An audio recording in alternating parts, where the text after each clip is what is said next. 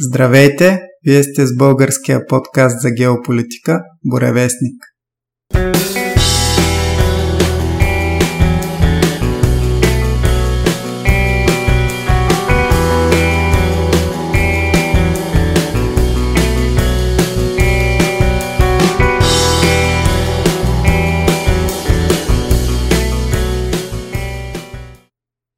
Днес ще направим малко отклонение от темата за Юго-Источна Азия, която бяхме захванали от началото на годината. И ще говорим за една страна, която в известен смисъл е най-старата страна в света и най-стария народ, и това е Египет. Защо най-стар народ в света? защото още от, фараоните и от античността до наши дни египетския народ си живее по същите земи, които е бил и тогава, макар и на два пъти да е сменял основната си религия и веднъж езика си. Официалният език е арабски, като египетския диалект е говоримия, а официалната религия е сунитски ислям – което е най-разпространеното течение на исляма по света. Египет е полупрезидентска република. Това означава, че освен президент има и министър-председател, но президента има повече власт. В Египет Народното събрание е двукамърно, като президента може да го разпуска по своя преценка и президента може да управлява по конституция до 3 мандата – от революцията от 1952 година насам, войската държи основния контрол върху управлението на страната. Съдебната власт е независима и е доста силна. Тя играе важна роля в периода на размирици покрай свалянето на Мубарак. Съдебната власт по това време играе много важна роля и взима ключови решения при опита на мисулмански братя да завземат властта в страната, нещата да се опазят в релси и да се запази на практика светския характер на страната. Населението на Египет е над 101 милиона и половина души, като логично то е основно съсредоточено по поречието на Нил, понеже огромната част от Египет е пустиня, на практика 95% от населението живее на 5% от площа, което е основно по поречието на Нил. Само малки общности живеят в пустинните райони. Както навсякъде по света, селата се обезлюдяват, а градовете се пренаселват. Опитите на египетските власти да насърчат хората да се заселват в новонапоени земи превзети от пустинята, имат променлив успех. Египет е един от най-младите народи в света. 61% са под 30 годишна възраст, 40% са под 18.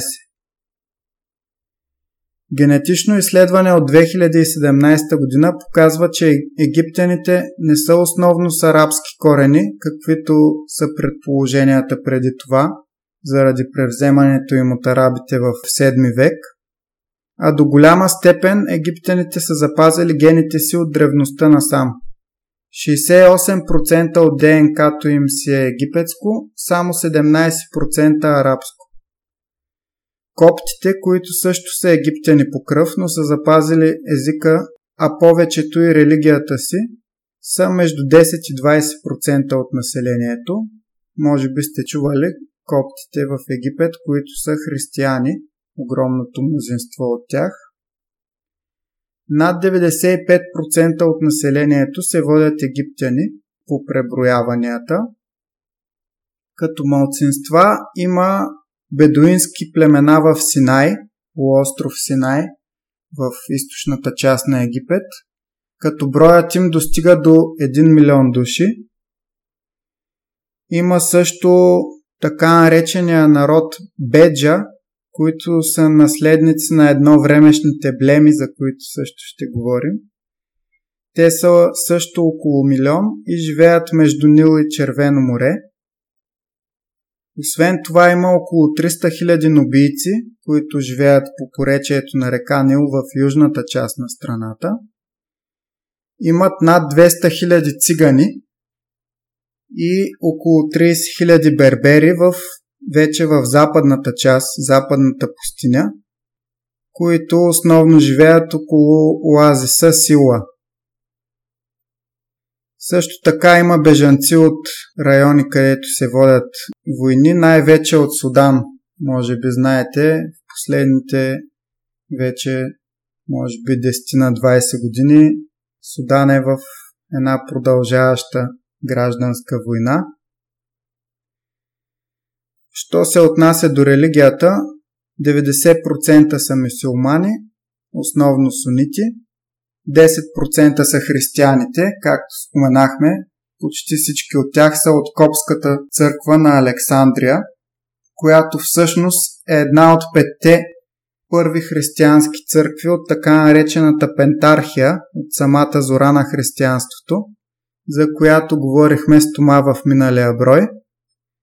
Миналия брой беше за православието и католицизма и за разликите между тях. Силно препоръчвам да го слушате, ако не сте. И както обикновено за културата на Египет и за древната история ще ви разкаже Дани.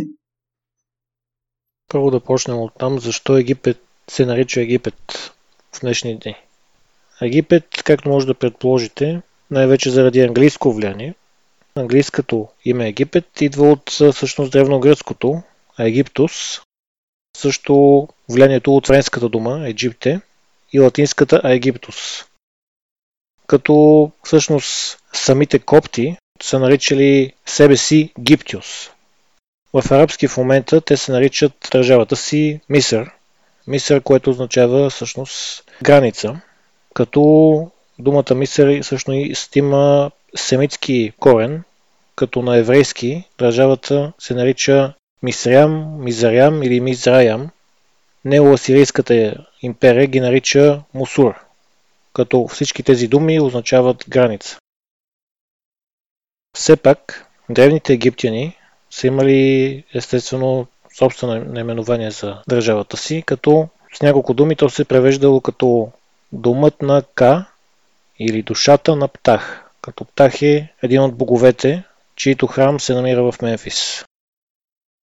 И на египетски е звучало като Хикоптах. В същото време египтяните са наричали собствената си държава черна земя, най-вече заради черната плодотворна почва около водите на Нил, които са определено в контраст от пустинята, и така наречената Десхрет, откъдето също пък идва и на английски дезерт, пустиня, червена земя. Това пък наименование египтяните са наречили Кемет, като на египетски всъщност се звучало като Кулмат. Коптите до ден днешен използват думата Кеме или Кеме в собствения си език, когато говорят за Египет по от това време, дори и преди фараоните. А самите гърци, освен Аегиптус, както се наричали египтяните, по време на елинския период, преди това, по времето на фараоните, те са наричали Египет Хемия. Като също така самите египтяни са имали различно наименование за Горното царство и Долното царство. Както знаете, река Нил, най-дългата река в света, се стича от сърцевината на Африка към Средиземно море. И долното течение на Нил както и горното течение, от двете страни, всъщност преди да бъде обединен Египет, е имало две царства – горното и долното царство. Като самите египтяни са наричали горното царство Темахил и долното царство Ташемел. Относно знамето на Египет, текущия флаг, който Египет ползва от днешни дни, представлява три хоризонтални линии отгоре надолу, червена, бяла и черна, като гербът, златен орел, задължително се изобразява върху знамето. Червеното олицетворява времето, през което Египет е под властта на династията Али или Ал-Ауия.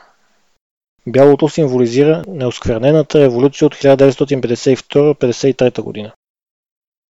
И черното символизира краят на натиска или опресиите срещу египетския народ, визирайки колониалните сили османците. И новото начало за един модерен Египет, започнал в средата на 20 век а гербът представлява златен орел или орелът на Саладин. като Саладин или Салахудин, означава правоверен. Орелът е от златно и бяло, има щит на гърдите си с цветовете на знамето на Египет, разположени вертикално. Орелът държи свитък с ногтите си, на който на арабски пише Арабска република Египет. Аз бих вметнал, че има чувствителна разлика между египетското и българското знаме в това, че на българското знаме герба не трябва да го има. И когато купувате знамена с герб на тях, е добре да знаете, че всъщност по протокол това не е правилното българско знаме. Българското знаме са само бяло, зелено и червено без герб. Да, за разлика на Египет, по които по протокол гербът задължително трябва да присъства.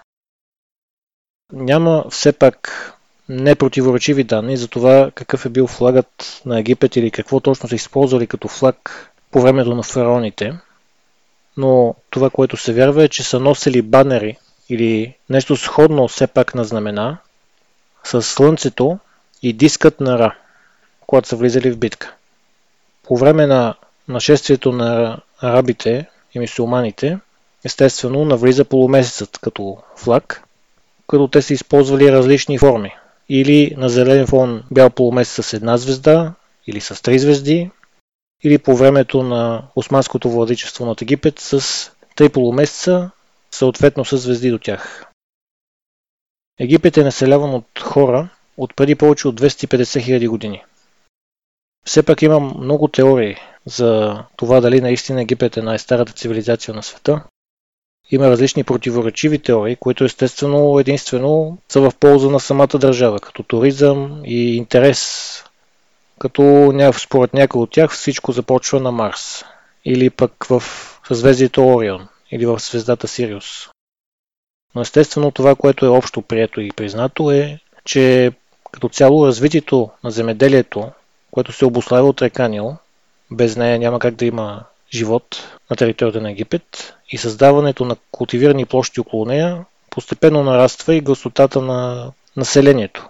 И в последствие тези народи се обединяват.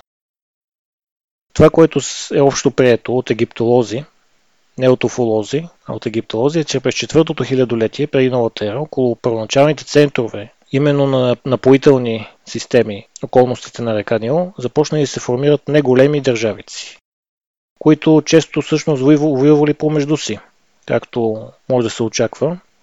Във втората половина на четвъртото хилядолетие броят им вече бил около 40 държавици, да ги наречем. Половината от тях се намирали в района на Долен Египет, делтата на Нил, а останалите на юг, по потражение на долината на реката, т.е. Горен Египет.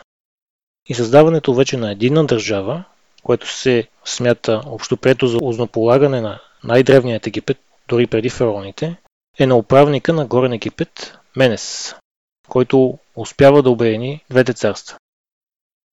С неговото име Менес започва вече и дългият списък с имената и на самите египетски фараони, по чието години на управление се води египетското летоброене. От този период са и най-ранните запазени до наши дни вече иероглифини надписи, както знаете. Имало е голям дебат между френски и британски учени, дали Иероглифите са думи, срички, букви и ми било изключително трудно да разберат каква е истината. Дори коптите да им обясняват това, което са знаели, все пак те са искали изконно сами също да разберат. Но в крайна сметка, създаването на такова иероглифно писмо се счита именно от как, когато Египет има летоброене, т.е. от обединяването на двете царства като в иероглифните надписи някои от тях съдържат имената на съответните фараони, например Рамзес. Като имената на известните личности представлява така наречения картуш. Фараонът, както е самата дума от египетски фараон, той е бил глава на култа към всички богове в Древния Египет, като самият той е бил считан за бог, т.е. изисквало се от него да се държи като бог. А египтяните това са очаквали да бъде нещо като Нил, както и самата река, когато се налага спокойна, когато се налага бушуваща. При последователното управление на фараоните от 3, 4, 5 и 6 династия, т.е. Старото царство, т.е. след обединението на горната и долната царства, настъпва економически, политически и културен подем. Като израз на това става именно строителството на пирамидите, които се смятат, че са гробници на фараоните. Това е по-необщо приетото от египтолозите. Като най-известните пирамиди, както знаете, Хеопс, Хеопсовата пирамида, се смята, че тя е гробница на фараон Куфу.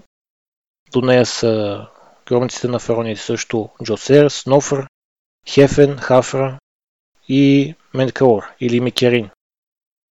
И нараства вече значението на хелиополския култ към бога Слънцера, а фараоните се наричат негови синове, т.е. обединяват се. По това време са се смятали, че имало две начала на божествата, като Амон и Ра. Последствие обаче култа се обединява. Ира става свърхбог, Амон Ра. И поне това се смята. През 23-21 век царството се разпада на множество така наречени номове. Новото държавно обединяване започва с нарастването на силите на омрасите на Хераклеопол в Среден Египет и последствие на управляващите южния град Тива. Тиванският фараон Ментохотеп I става владетел на Обединения Древен Египет, като Средното египетско царство. Смята се, че то е било между 2040 година преди новата ера до 1780 година преди новата ера. Обхваща както и период от 11 до 12 династия и се характеризира с децентрализация. Нещо съвсем очаквано. Централизиране, децентрализиране, както на историите на много други държави се разтяга като акордион. Египет не е изключение дори в такъв период преди хиляди години.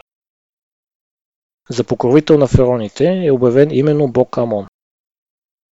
Аменехмет I преемства столицата от Тива в Итауи, в Фаюмския оазис. И след това идва нов разпад на Древния Египет.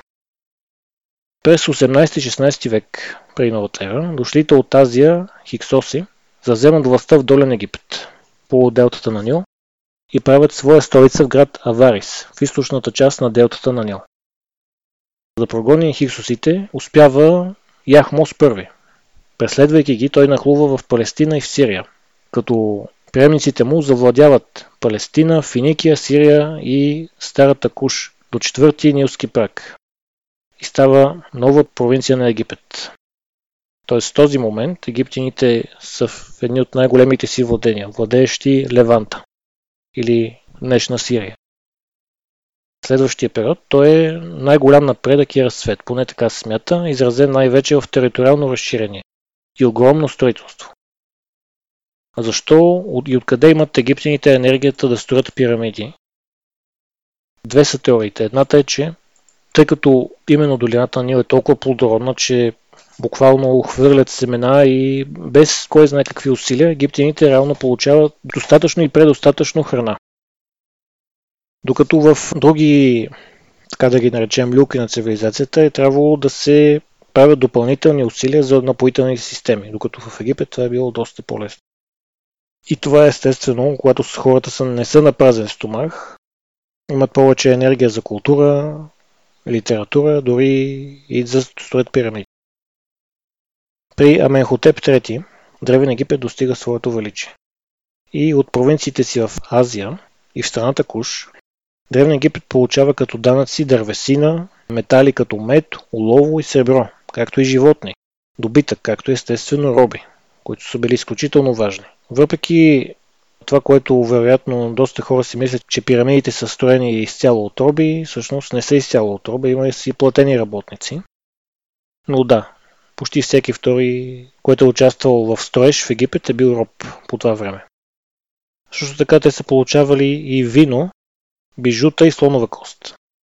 Като виното по това време не се е използвало само като специален повод, дори и като пят, а просто защото водата колкото и да е чиста и да расте населението, водата може да се замърси, докато алкохолът, в случая виното, е бил в известна степен по-безопасен. От страната Пунт, където царица Хечеспут изпраща експедиция, в последствие Египет пристигат допълнителни ресурси. През този период вече армията става редовна. религиозната форма на Аменхотеп IV, Ехнатон, провъзгласява култа към единен на всички египетски бог Атон, слънчевият диск. И в чест на този бог се стои нова столица. Новата столица наречена Ахетатон. И след смъртта на Ехнатон през 1335 година преди новата ера, почитането на целия пантеон египетски богове отново е в разцвет и Тива, град Тива, отново става столица на Древен Египет. Последствие увлеклият се по религиозна реформа Ехнатон е бил изоставил държавното управление за сметка на култа.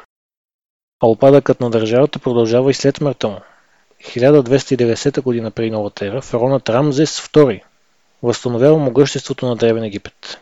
Той води продължителни и упорите борба с хетите и техните сирийски съюзници. Столица на страната при Рамзес II става град Пер Рамзес, построен на мястото на Аварис. След многото грандиозни строежи от периода и прочутият скален храм Абу Симбел, като това е един от най-големите успехи като строеж от периода на Рамзес.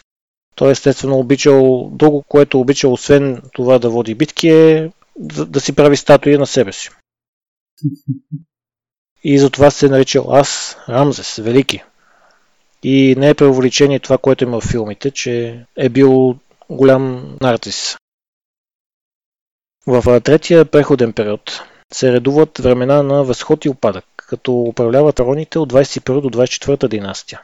И през 945 година преди новата ера, либийският военачалник Шешонг I се провъзгласява сам себе си за фараон, а за своя резиденция избира град Бобастис и той превзема Иерусалим и го разграбва. Това става 1000, около 1000 години преди новата ера. Късният период на Древен Египет е свързан с последния разцвет вече на местни владетели, като Псаметих I успява отново да обедини Древен Египет. А неговия син Нехо II прокарва канал, свързващ Нил с Червено море. Но Египет губи могъществото си и се превръща в обект на агресия от страна на съседните народи – либийци и етиопи.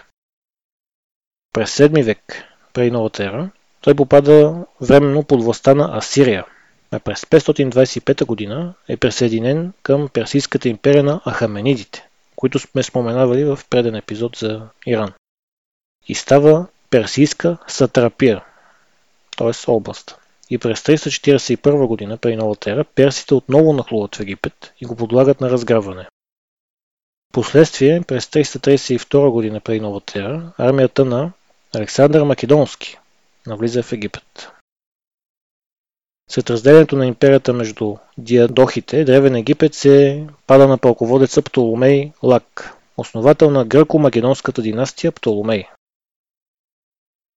Периода на династията на Птолемеите, неговата история е запазена изключително подробно записана и за това ние знаем изключително много за този период в историята на Египет.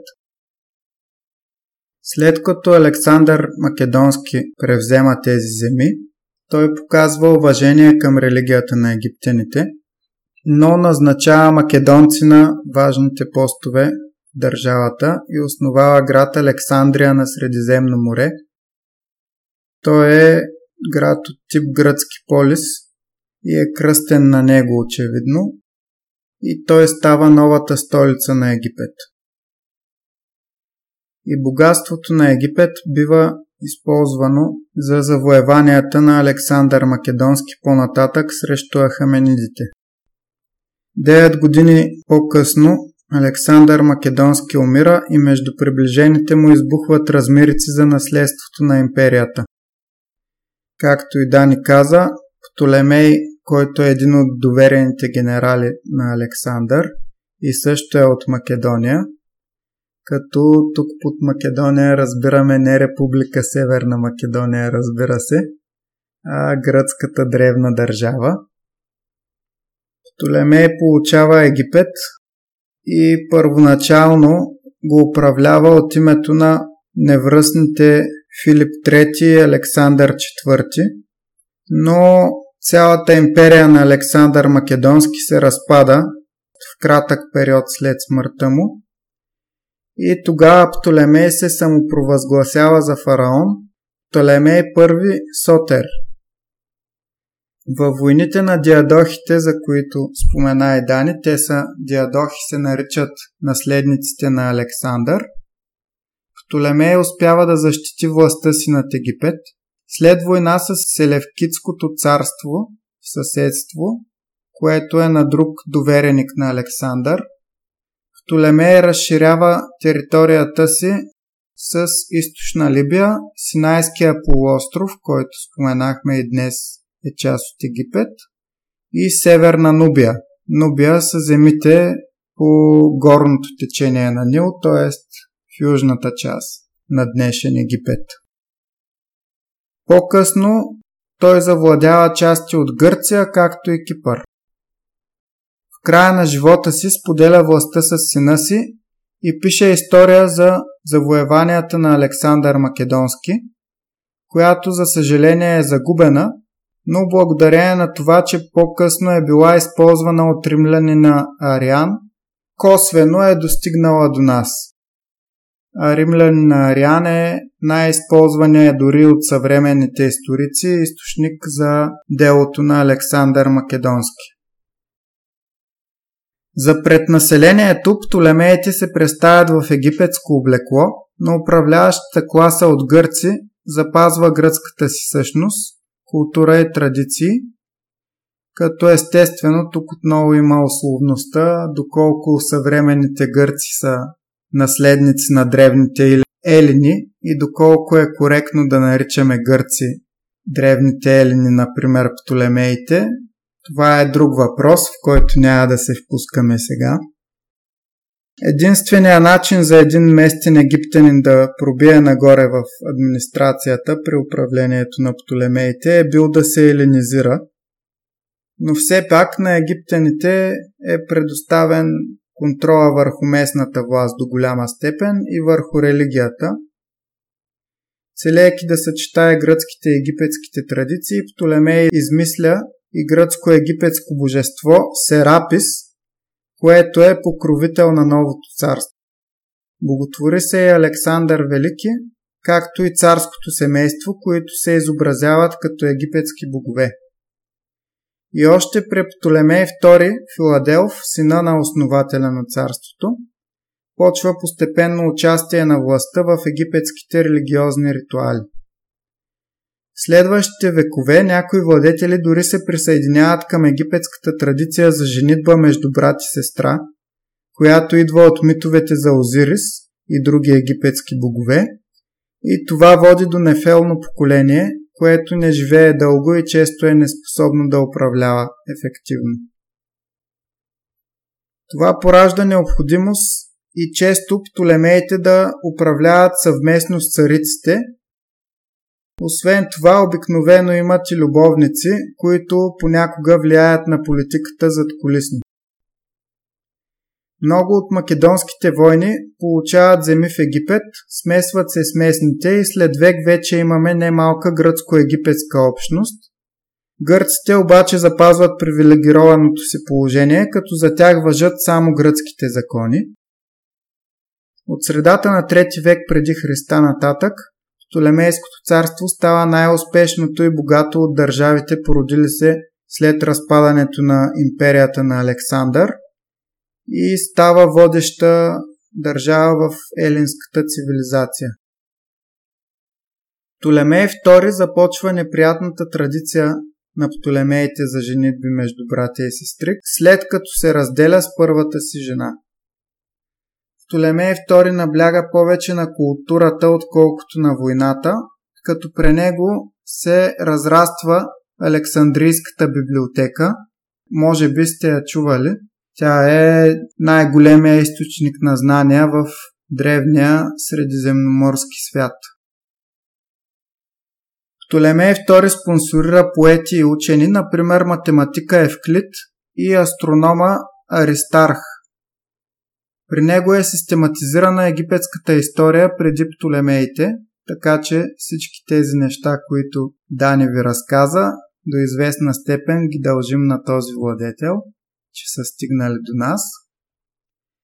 Третия владетел, Птолемей III Евергет, постига военни успехи, които се приближават до тези на дядо му, побеждава се левкидите на изток и завладява Вавилон, като на север достига дори до Тракия.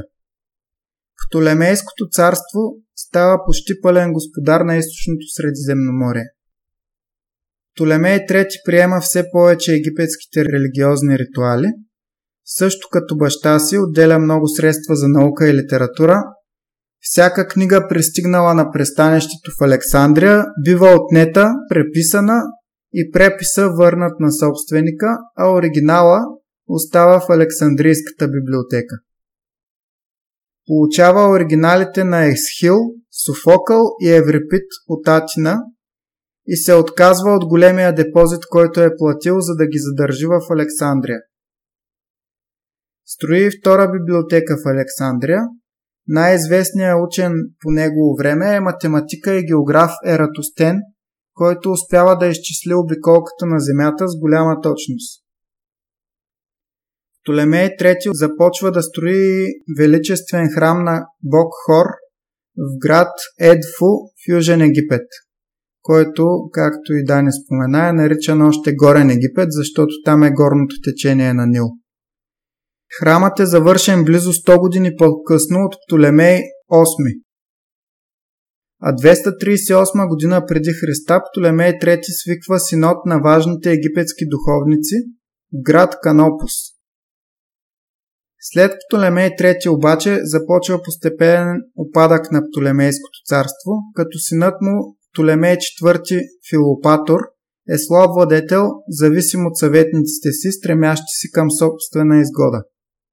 Все пак той успява да отблъсне нашествието на селевкитския владетел Антиох III в Койле, Сирия, което е област днес в рамките на Сирия и Ливан, и запазва властта над Египет след решителна победа в битката при Рафия 217 година преди Христа.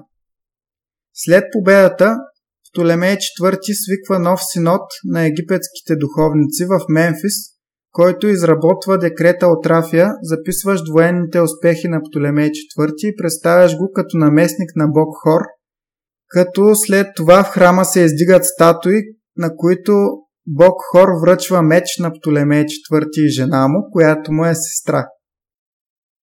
Така се принася и в Египет елинската традиция за духовенство, което да е приближено до владетеля. Обаче бунтове на местни египтяни при Птолемей IV откъсват над половината територия на страната за известно време. Птолемей V Епифан се възкачва на престола твърде малък и вместо него управляват регенти. Постепенният опадък на царството се засилва. Антиох III владетел на, на Селевкитското царство, съюз с Филип V от Македонското царство, откъсват територии, Македонците превземат земи в Тракия и Западна Анатолия и острови в Средиземно море. А след решителна победа при Панион, селевкидите превземат Койле Сирия. След тази загуба Египет се съюзява с Рим. Съюз, който, ще разберете след малко, играе ключова роля в съдбините на Египет – Птолемей V умира много млад и неговия син Птолемей VI Филометр също се възкачва на престола невръстен. 170 година преди Христа Антиох IV от Селевкитското царство нахува в Египет и пленява Птолемей VI, като го праща в Мемфис да управлява като подчинен владетел. По-малкият му брат е сложен на престола в Александрия. После Антиох се оттегля и братята управляват заедно с сестра си Клеопатра II. Обаче се изпокарват и римляните използват възможността да нахуят в Египет и да наложат влиянието си. В крайна сметка Птолемей VI Филометр си връща престола. Той завладява северна Нубия, но е убит в битката за Антиохия 145 година преди Христа която Птолемей помага на Деметрий II да свали Александър Балас от престола на Селевкитското царство. След неговата смърт започват граждански войни за престола. Синът му е отново невръстен и е убит от чичо си, който започва да управлява като Птолемей VIII, Евергет II.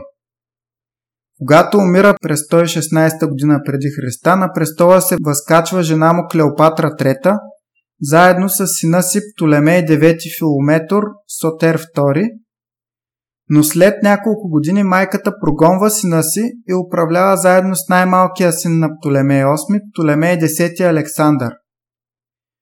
88 година преди Христа обаче, Птолемей IX се завръща и завзема обратно престола. След смъртта му 80 година преди Христа на престола се възкачва Птолемей 11 Александър II, който е син на Птолемей X. Той обаче е линчуван от тълпата в Александрия, след като убива своята съпруга, която му е и доведена майка, леля и братовчетка. Покрай тези крамоли Рим засилва властта си в Египет и на практика Египет става римски протекторат. По това време римляните са завладели на практика целия елински свят. Птолемей 11 е наследен от Птолемей 12 Неос Дионис. Рим анексира Либия и Кипър. Птолемей 12 умира в 51 година преди Христа и е наследен от Птолемей 13 Теос Филопатор – и жена му Клеопатра VII, която е познатата в съвременното общество от книги, филми и какво ли не Клеопатра. Тя се възкачва на престола на 17 годишна възраст и управлява до смъртта си в 30 година преди Христа, когато е на 39 години. По това време властта на Рим над Египет е почти абсолютна. Баща е дори е обявил Римския сенат за защитници на Египет. След брака й с брати Птолемей 13, по вношение на съветниците му, Клеопатра е пратена в изгнание и се опитва да, съ... да събере войска, с която да си върне престола. 48 година преди Христа Юлий Цезар е пратен в Египет да предотврати гражданската война, която се готви тъй като египетското зърно е много важно за осигуряване на спокоен живот на обикновените римляни. Това става след битката на Цезар с Гней Помпей при Фарсала, в която той побеждава с почти два пъти по-малка войска. Помпей избягва в Египет предрешен като обикновен гражданин, а Птолемей 13 научава за тези събития и убива Помпей, а после поднася главата му на Цезар с надежда да спечели съюзник в борбата си за престола. Обаче Цезар е искал да хване Помпей жив и после да го помилва, спечелвайки си слава на милостив предводител в очите на римляните. И така, без да иска, Птолемей 13 проваля плановете му и си спечелва вместо съюзник заклет враг – 22 годишната Клеопатра е пратена при Цезар в Александрийския дворец тайно, увита в килим, и той се съгласява да й помогне да си върне престола. При този съюз между Клеопатра и Рим, Птолемей 13 и съветниците му избягват и обръщат войските си срещу Цезар и Клеопатра, които се барикадират в двореца и чакат римски подкрепления. Това е началото на Александрийската гражданска война. Следват битки в Александрия и в крайна сметка битката при Нил, 47 година преди Христа, в която римляните побеждават, а Птолемей 13 се отдавя в опита си да избяга с оцелелите си войски. След това същата година Клеопатра се омъжва за по-малкия си 12 годишен брат Птолемей 14 и управлява на хартия заедно с него, но на практика сама – Малко по-късно ражда дете от Цезар, Цезарион, и 44-та година преди Христа отравя брат си, за да стане синът и владетел под името Птолемей 15 Цезар. Клеопатра се надява той да стане наследник и в Рим на убития наскоро от Брути Каси и Цезар. След убийството на Цезар в Рим се разразява гражданска война между Марк Антони и Октавиан, осиновения син на Цезар. Марк Антони има първоначално надмощие, изглежда, че ще надделее и Клеопатра го подкрепя. Оженват се и имат три деца, макар и бракът им да не е признат по римския закон, защото Марк Антоний си има жена в Рим. Обаче заради връзката си с Клеопатра, Марк Антоний загазва, тъй като в Рим я смятат за жадна за власт изкусителка, която иска да владее Рим. 34 година преди Христа в Александрия Марк Антоний и Клеопатра официално обявяват земи владени от Рим и Персийското царство Парфия за наследство на децата си. Те включват Армения, Сирия, Финикия, Крит, Кипър и други. Това разярява Рим и Октавиан печели широка обществена подкрепа и обявява война на Марк Антоний. В морската битка при Актион флотата на Марк в Испания и Агрипа разбива силите на Марк Антоний и Клеопатра. След една година Октавиан отива в Египет и разбива оцелелите войски на Марк Антоний. Марк Антоний се самоубива, за да не бъде убит от Октавиан, а Клеопатра се отравя защото иначе я чака съдбата на панаерджийска мечка при триумфалното завръщане на Октавиан в Рим, което ще бъде последвано от нейната екзекуция. Това става в 30 година преди Христа. За няколко седмици, поне на книга, Цезарион управлява след смъртта на майка си, но скоро той е заловен и убит. Децата на Клеопатра от Марк Антоний обаче са пощадени и чрез наследниците на една от двете сестри, Клеопатра Селена, Птолемейската кръвна линия се влива в римската аристокрация. Т.е. децата на Марк Антони и Клеопатра са били две момичета и едно момче. И така Цезарион е последния египетски фараон в историята. Това може да запомните като интересен факт, че последният египетски фараон изобщо е сина на Юлий Цезар и Клеопатра, седма. Октавиан завладява Египет и го обявява за римска провинция. 27 година преди Христа той слага начало на Римската империя и приема името Август, което означава величествен. Управлява до смъртта си 14 година от раждането на Христос. След като става провинция на Рим, Египет се управлява от префект, назначен от императора и избран измежду прослойката на конниците, а не на сенаторите.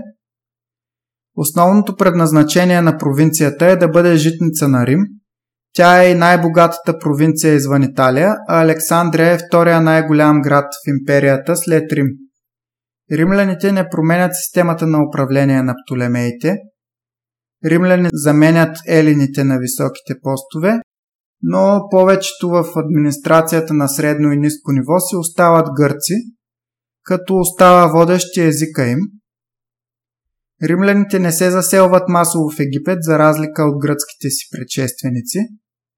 Продължава да се поддържа местната религия, но се въвежда и култ към римския император – Египтяните започват да броят римските императори за свои фараони и да ги изобразяват по този начин, така както са правили и с персийските си владетели по-рано, но самите императори не се интересуват особено от Египет и почти не ходят там. Египетския гарнизон се състои от три легиона, по-късно съкратен на два. Август разширява правото на частна поземлена собственост, преди това то е било силно ограничено при Птолемеите. Първия префект Гай Корнелий Гал възстановява контрола върху южните египетски земи, загубени от Птолемеите. Неговия наследник се опитва да завладее арабския полуостров, но се проваля, а наследника му Гай Петрони воюва на юг с царството Куш, но не успява да постигне трайни успехи. При управлението на император Тиберий Калигула и Клавдий, Египет живее в мир, като при Клавдий римляните завоюват излъз на Червено море. Но по това време възникват междуособици между гърците и евреите в Александрия. 69-та година от раждането на Христос, генерал Веспасиан, усмирител на юдейския бунт, наричан също Първа римско-юдейска война, е обявен за император в Александрия като така се слага край на годината на четиримата императори. която се сменят няколко императора и Веспасиан най-после налага трайно властта си. Като контрола върху житницата на Рим Египет е решаващ за неговия успех да се качи на престола. 70-та година е унищожен Иерусалим и юдеите се преселват в Александрия, която става ново срежище на юдейската култура. Египтяните провъзгласяват Веспасиан за фараон и син на Бог Амон. По време на кампанията на император Траян срещу партите на изток, в Египет остават малко войски и възползвайки се от това, като част от мащабен нов юдейски бунт, евреите в Египет се надигат, това става 115 година, избиват малките останали римски войски, както и десетки хиляди цивилни гърци, римляни и египтяни, и запалват Александрия, унищожават храмове и дори гроба на Помпей. В Либия обезлюдяват цели райони, а римските историци описват потрясаващи зверства. Стотици хиляди цивилни са избити в Египет, Либия, Кипър, Юдея и Месопотамия. Едва две години по-късно бунта е потушен от римляните и гърците и египтяните прогонват евреите от Александрия, като чак в трети век, т.е. над 100 години по-късно, отново се заселват евреи в Александрия. Следват опити на египтяните да си върнат независимостта. При Адриан те вдигат неуспешно възстание, а при наследника му убиват римския префект. Ново възстание продължава 4 години от 171 до 175. А Види Каси, който го потушава, пуска слух, че император Марк Аврелий е умрял и се самопровъзгласява за император. Марк Аврелий потушава този бунт и пощадява живота на Авиди и Каси, но синът му Комот, синът на Марк Аврелий Комот, в последствие отменя това помилване и го екзекутира. 212 година император Каракала дава римско поданство на всички египтяни, но по това време то вече е загубило до голяма степен едновремешната си стойност, а носи и данъчно бреме. Обаче египтяните правят грешката да се подиграват с Каракала при посещението му в Александрия, заради това, че е убил брат си. В отговор той нарежда на войската да нападне и да обере града и забранява в него вече да влизат египтяни. Следват размирни десетилетия и смяна на много императори, а египтяните продължават да се борят за свободата си. По това време, в средата на трети век, в Египет печели много последователи християнството и римляните подлагат на гонения християните от Копската църква, която и до днес е средище на християнството в Египет с над 10 милиона последователи. Копската писменост също се оформя официално при разпростирането на християнството в Египет. Гоненията на римляните обаче не спират нарастването на броя на християните. За кратко, част от римските владения, включително и Египет, се отцепва от Римската империя 270 година под името Палмирска империя, но не след дълго римляните си връщат властта. Края на 3 и началото на 4 век Диоклециан засилва гоненията срещу християните, но наследника му Галерий в 311 година ги спира. Две години по-късно Константин Велики издава Миланския едикт и християнството вече е разрешено в Римската империя. В 325 година е свикан първия Никейски събор, на който е прият в първоначалната си форма символът на вярата за който говорихме в подробности миналия си брой с Тома. В края на самия символ се осъжда арианската ерес, произлизаща всъщност от Египет. Нейн разпространител е египетския епископ Арий, оттам и името на ереста.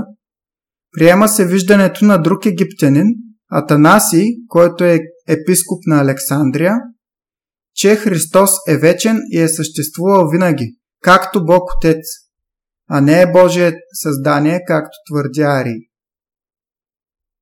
391 година император Теодосий забранява жертвопреношенията и изобщо поклоненията в физическите храмове.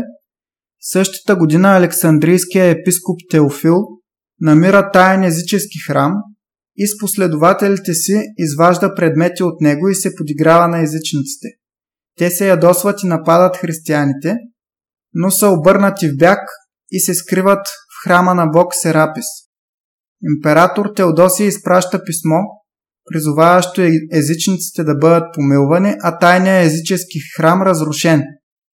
Теофил се възползва от това и унищожава не само него, а и всички езически храмове, включително и този на бог Серапис, който е превърнат в църква Свети Йоанн Кръстител и претопява статуите на езическите богове и други предмети от храмовете. Тези събития карат езическите свещеници, поети и други членове на интелигенцията да избягат от Египет в Константинопол, Рим и други и показват как през 4 век съдбата на християните се е преобърнала напълно от преследвани в началото на века до водеща религия, налагаща се над останалите в края му.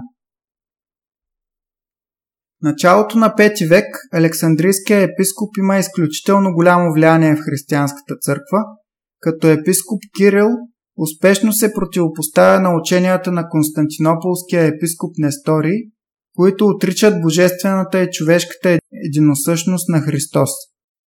Така той отрича и името Богородица за Божията майка. Затова на Третия Вселенски събор в Ефес Несторий е низвергнат и е пратен в изгнание. А при епископ Диоскор на Втория Ефески събор Александрийската църква дори успешно се противопоставя на обединението на римския и константинополския епископи при обсъждане на учението на Евтихий, че божествената и човешката същност на Христос създават нова същност.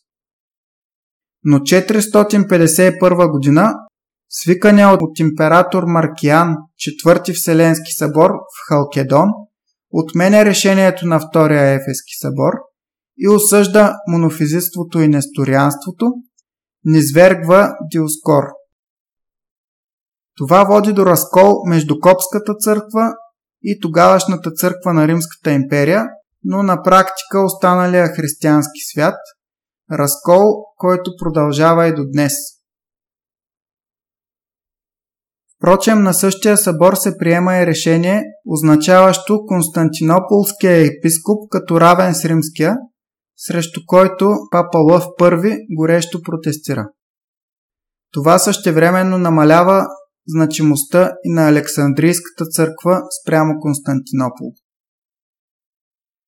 По-късно през 5 век Западната Римска империя пада, но Египет си остава в рамките на Източната Римска империя, позната ни като Византийска. В края на 5 век сасанидите, които са перси, нахуват в Египет, но не успяват да завземат Александрия и се оттеглят. А в началото на 6 век блемите, които населяват район на изток от Нил до Червено море и Арабския полуостров и са имали набези в предишните няколко века, нападат Горен Египет. При император Юстиниан блемите са победени от новопокръстения народ Ноба в Горен Египет и езическите им храмове са затворени, а статуите пратени в Константинопол. 619 година сасанидите завладяват Египет от Византия и за 9 години той е част от империята им. Обаче контранастъплението на ромеите връща Египет в пределите на източната Римска империя при император Ираклий.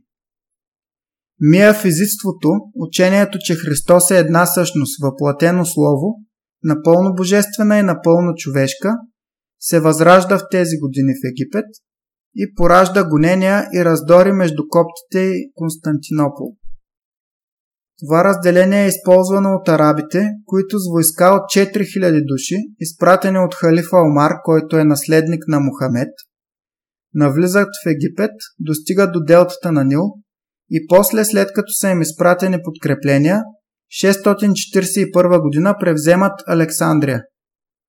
645 ромеите пращат флотилия и си връщат Александрия, но на следващата година мусулманите окончателно я превземат. Коптското християнство оцелява и е живо и до днес, но много египтяни са принудени да приемат исляма Заселват се и араби и страната придобива ислямски облик. От допълнение, нещо като интересен факт е, че най-старата джамия в Африка, цяла Африка, поне обявена за такава, е именно джамията Амар в Устат, която се смята, че от 641-642 година. Както и Лао спомена, като разгромяват византийските войски в Египет, арабите внасят и сунитски ислям в страната. В началото на периода египтяните започват да смесват новата вяра с местните вярвания и практики, като основават различни суфитски ордени, които процъфтяват и до ден днешен. И тези ранни ритуали оцеляват и след създаването на Копската православна църква.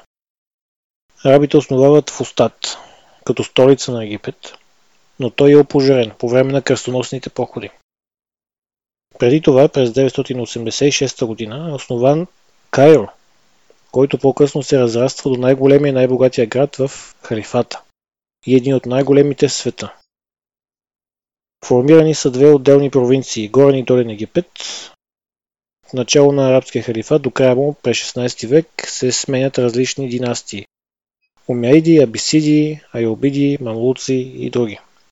Като Абисидите Техният период на управление е запомнен с възвеждането на нови данъци и възстание на коптите, още в четвъртата година на тяхното управление. В началото на 9 век е възобновена практиката да се назначава губернатор. Но назначаваният така наречен Абдалах Ибн Тахир решава да остане в Багдад, изпращайки свой заместник в Египет. И през 828 година избухва ново възстание – а малко по-късно към коптите се присъединяват и местни мусулмани. В крайна сметка загубата на власт от страна на абисидите води до непрекъсната смяна на военни управители в Египет, които все пак запазват лоялността си към абисидската династия. След това идва времето на Фатимитския халифат. През следващите 6 века Египет се управлява от мусулмански наместници, номинирани от халифата който Кайрут става седалище на Фатимитския халифат. А и обидите, чието родоначалник е Салах Адин, управляват от Дамаск и по време на войните от петия кръстоносен поход привличат на своя страна мамелуците. Мамулците са елитни бойци, съставени от немесиумани роби, които през 1252 година извършват военен преврат. Из края на династията на Айобедите, властта в Египет е поета от военната каста именно на мамлуците. Към края на 13 век Египет лежи на пътя на Европа и Средиземно море към Чер... Червено море, както и Индия и Индокитай. Избухва чумна епидемия в средата на 14 век, която убива около 40% от населението на страната. Около времето на чумата, част от наследниците на монголците, тиморидите от Тамерлан, правят инвазия към Египет, но мамлуците успяват да ги отблъснат. Т.е. те са едни от мал- малкото, които успяват да отблъснат монголци и тимориди. Мамлуците управляват сами Египет, като са съюзени с сабасидите до 15 век. Те се включват и във войната срещу османските турци, които в последствие обаче успяват да превземат Кайро през 1517 година.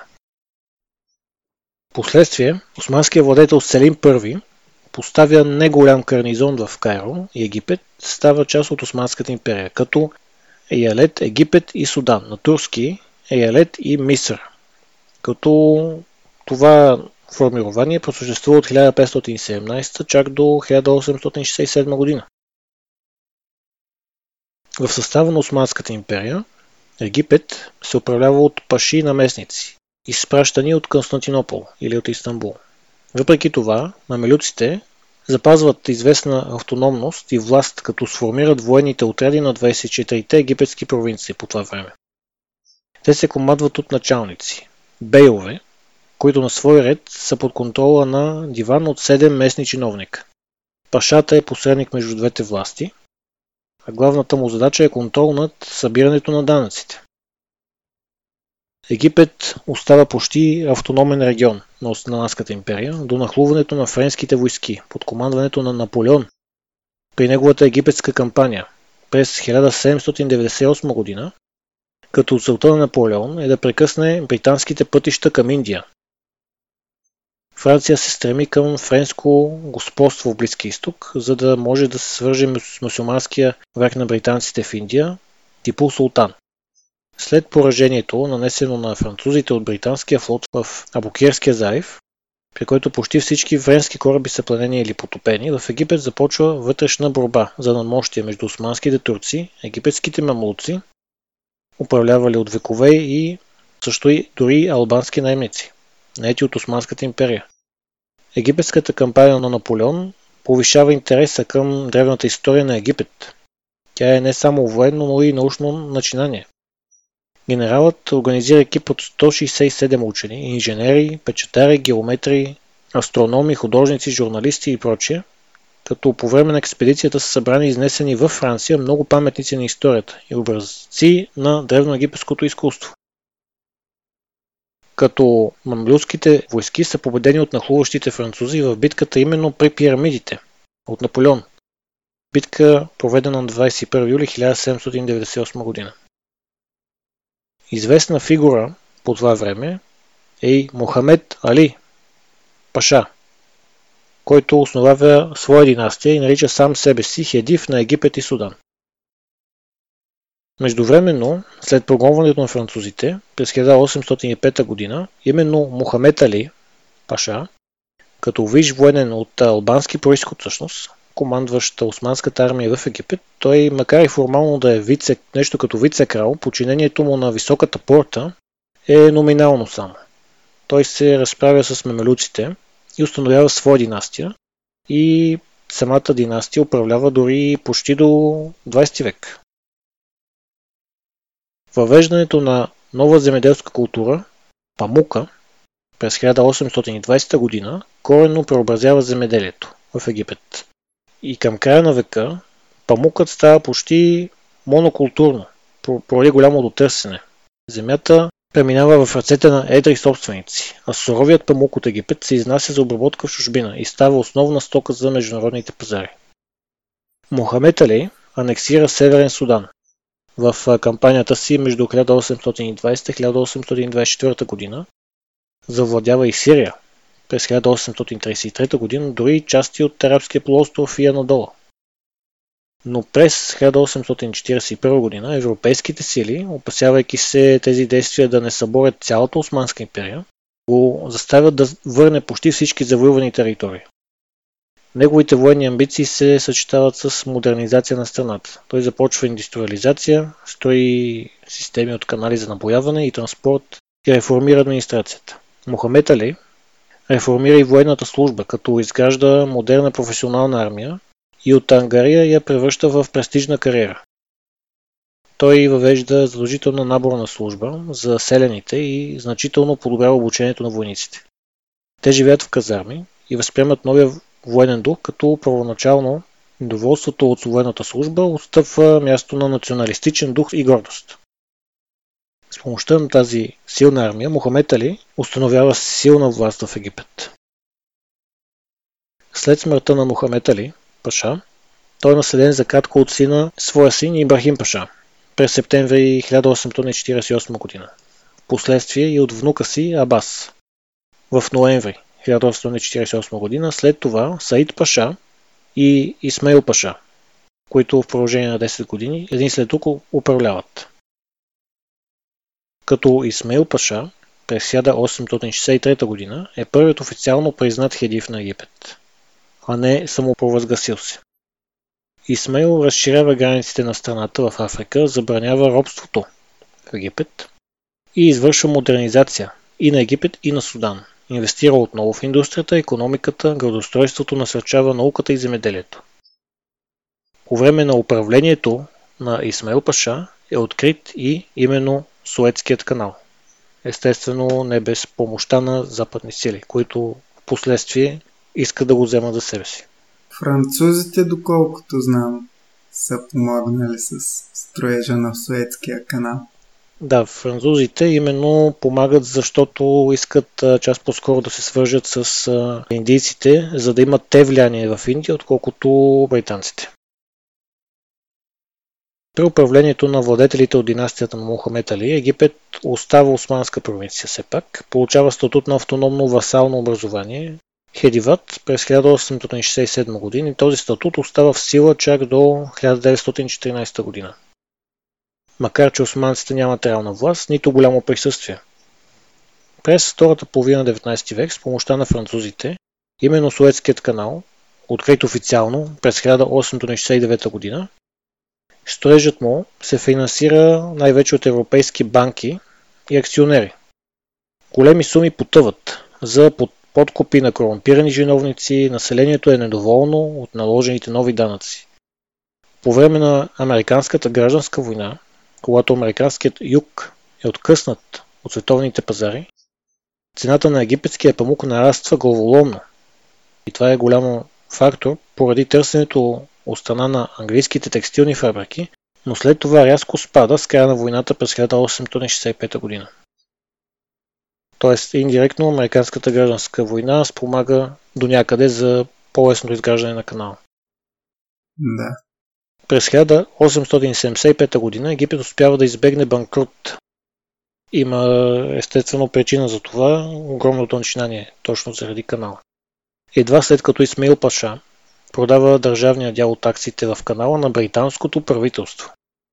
Той е принуден – и тежкото финансово положение на страната след 3 години довежда до акредитирането пък на френски и британски пратеници, ревизори към правителството, които притежавайки финансовата власт и подкрепени от акционерите на канал, упражняват реалната власт. Европейците придобиват все по-голямо влияние и се радват на големи привилегии в сравнение с местното население. Допълнителни незгоди, като епидемии по добитика през 1880-те, Наводнения, войни влушават още повече економиката и увеличават зависимостта на Египет от чуждестранни заеми.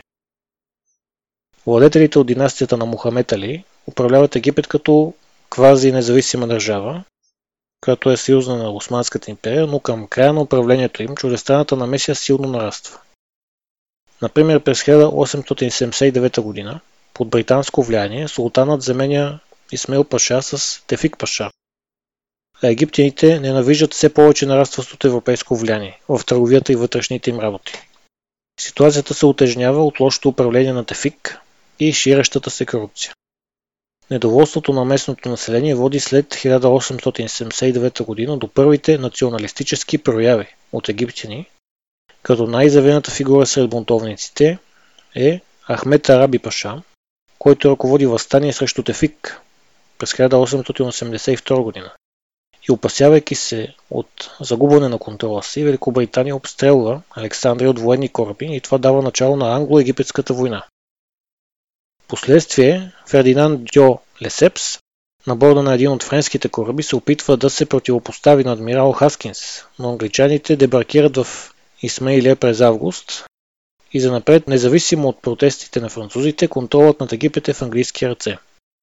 Египетската армия е разбита в битката при Тел Кебир през септември 1882 година. В резултат от загубата на войната между 1883 година и 1914 година, Египет се управлява от английския дипломатически агент и главен консул и става негласно английски протекторат. Франция получава като компенсация Тунис. На 5 ноември 1914 г. Египет е официално обявен за британски протекторат вече, като ответна реакция на Великобритания решението на Османската империя да влезе в Първата световна война на страната на централните сили. С тази промяна държавата става султанат Египет, начало с султан, за да подчертае прекъсването на положението на съюз с Османската империя. Хадиветът Абас II е свален и първи султан става неговия чичо Хюсейн Камил, син на Исмил Паша. По време на войната британците всячески използват Египет, изкупуват памук на безценица, реквизират фураж, мобилизира стотици хиляди египтяни в помощни военни части и използва страната като гарнизон за британски и австралийски части. И държавата от 1914 година просъществува до официалното провъзгласяване на независимост след 8 години. След приключването на войната, Първата столна война естествено, имаме предвид, Сад Заглу и партията му стават начало на националистите и поставят мнозинство в законодателното събрание. Специална делегация поставена пред британския губернатор в искане на независимост, в резултат на което водачите са и са хвърлени в затвора. И на 8 март 1919 те са изпратени на заточение в Малта, което запалва искрата на истинска революция. Нейният основен инструмент е гражданското неподчинение на британската окупация, а център на събитията са Кайро и Александрия, където стъчкуват студенти и юристи. Спират почтата и телеграфа, трамвайното и железопътното движение, в крайна сметка, 22 февруари 1922 г. Великобритания прокламира едностранно независимостта на Египет, а през 1923 е приета нова конституция. Управляващият в това време султан Фуат I, брат на Хюсейн Камил, става първият съвременен крал на Египет. 1924 година споменатия от Дани Саад Загул става първия избран на избори, печелейки с партията си Лафд, става първия министър-председател на Египет. 1936 г. е изключен англо-египетския договор, с който най-после англичаните изтеглят войските си, с изключение на 10 000 души, които пазят Суетския канал. Те се предвижда да се изтеглят до 1949.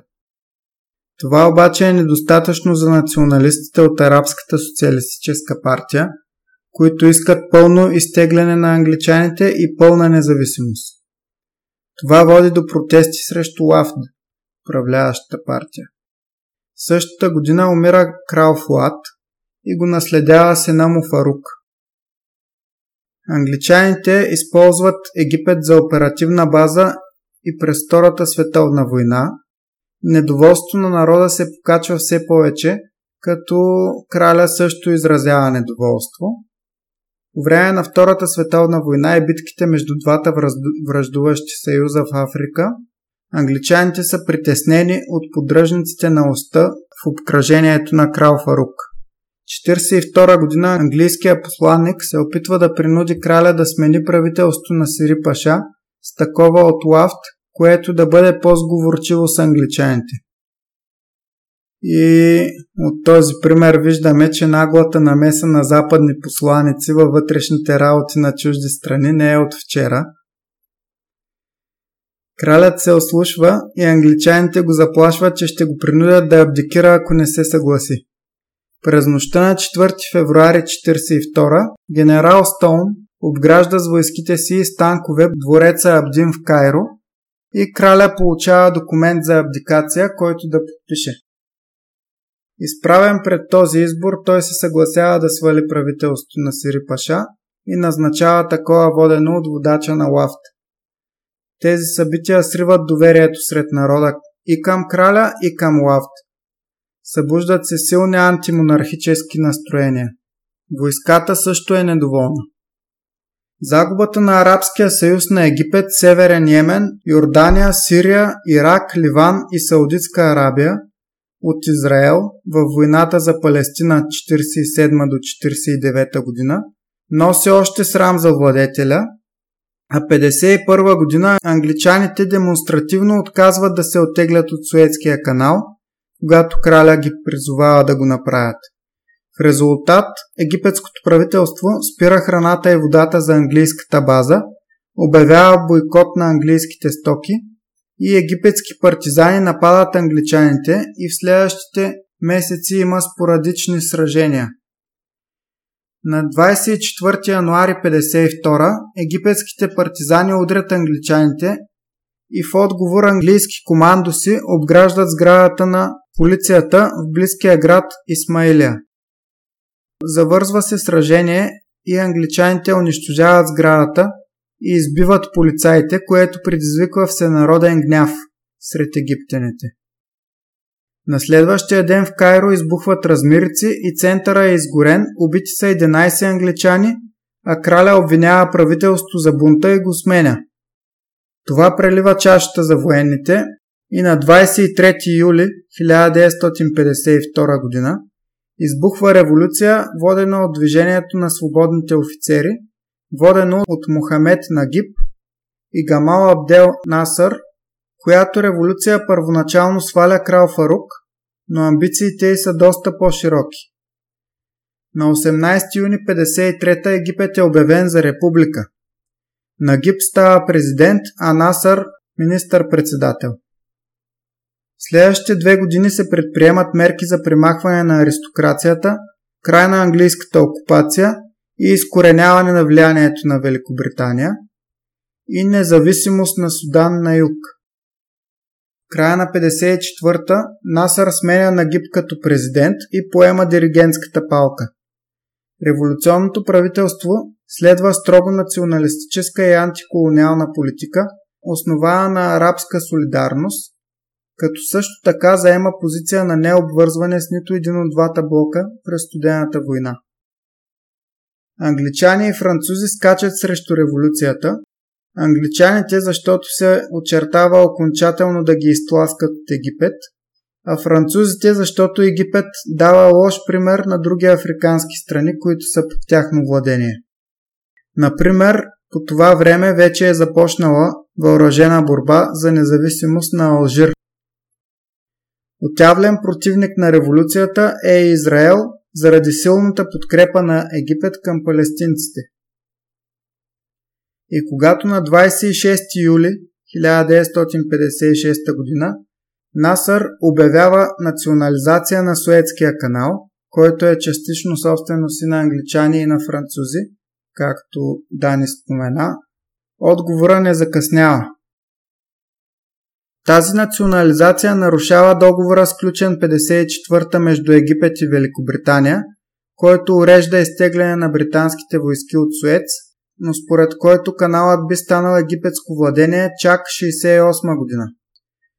Това поражда силно обществено недоволство и членове на набиращата все по-голяма сила организация Мисулмански братя, която е много силен фактор в региона и до днес, прави опит за убийството на Насър при негова реч в Александрия, октомври 54 След 8 изстрела, които не успяват да го ранят тежко, Насър успява да остане на трибуната и казва на събралия се народ следното. Сънародници, кръвта ми се пролива за вас и за Египет. Ще живея за вас и ще умра за вас. Нека ме убият. Не съжалявам, щом съм събудил у вас гордост, чест и свобода. Ако Гамал Абдел Насър умре, всеки от вас ще бъде Гамал Абдел Насър. Гамал Абдел Насър е част от вас, произлиза от вас и е готов да пожертва живота си за народа.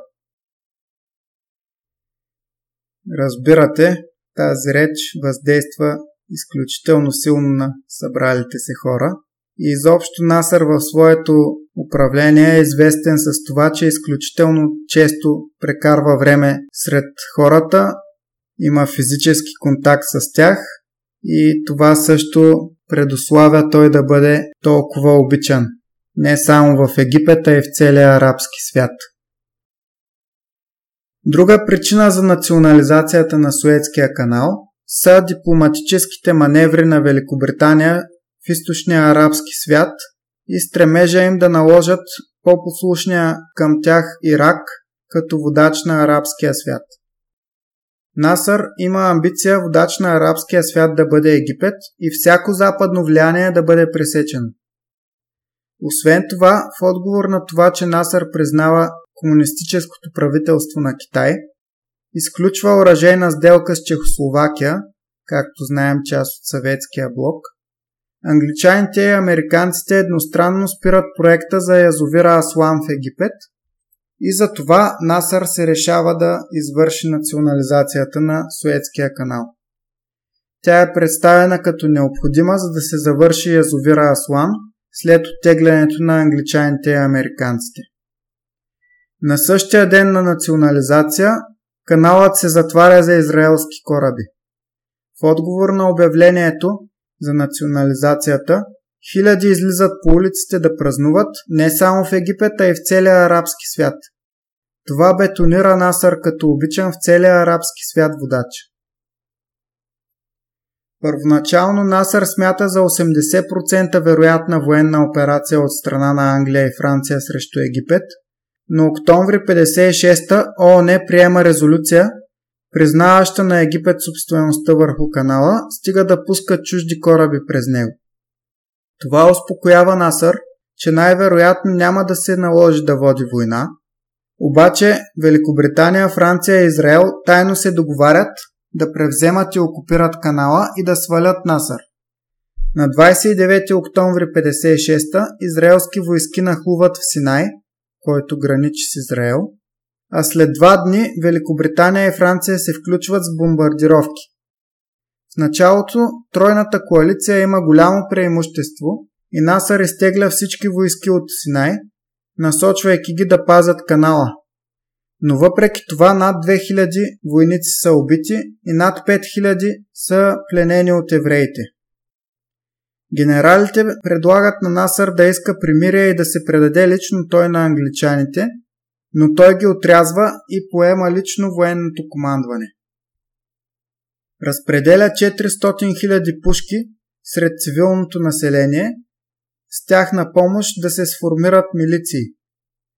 Насър съсредоточава силите си в Порт Саид, въоръжава и местното население и когато на 5 и 6 ноември британски и френски войски дебаркират, те са посрещнати от яростна съпротива на местните и египетската войска.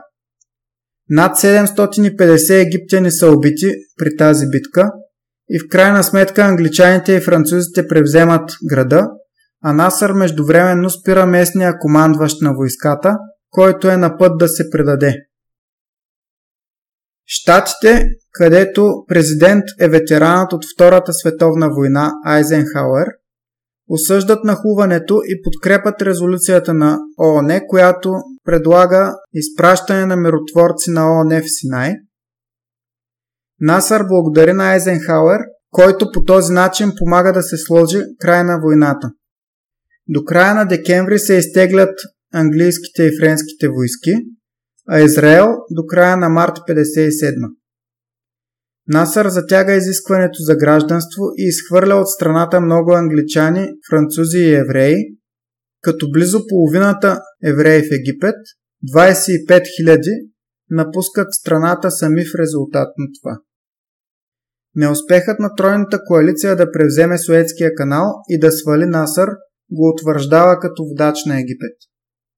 След този успех Насър работи усилено да наложи Египет като център и себе си като водач на арабския свят, тъй като по това време е много силна вълната на пан-арабизма и арабите в отделните държави се виждат като общ народ. Организират се негови въоръжени поддръжници в много арабски страни, които се наричат насаристи, макар че той е против това название и предпочита арабски националисти. Обаче януари 57 в САЩ е приета доктрината Айзенхауер за предотвратяване на разпространение на комунизма в Близкия изток.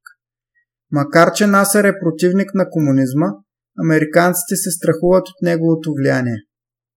След като в Йордания е избран симпатизант на Насър за министър-председател, който вкарва страната в военен съюз с Египет, Сирия и Саудитска Арабия, Йорданския крал Хюсейн по вношение на американците обвинява Насър, че се е опитал да го свали и уволнява министър-председателя.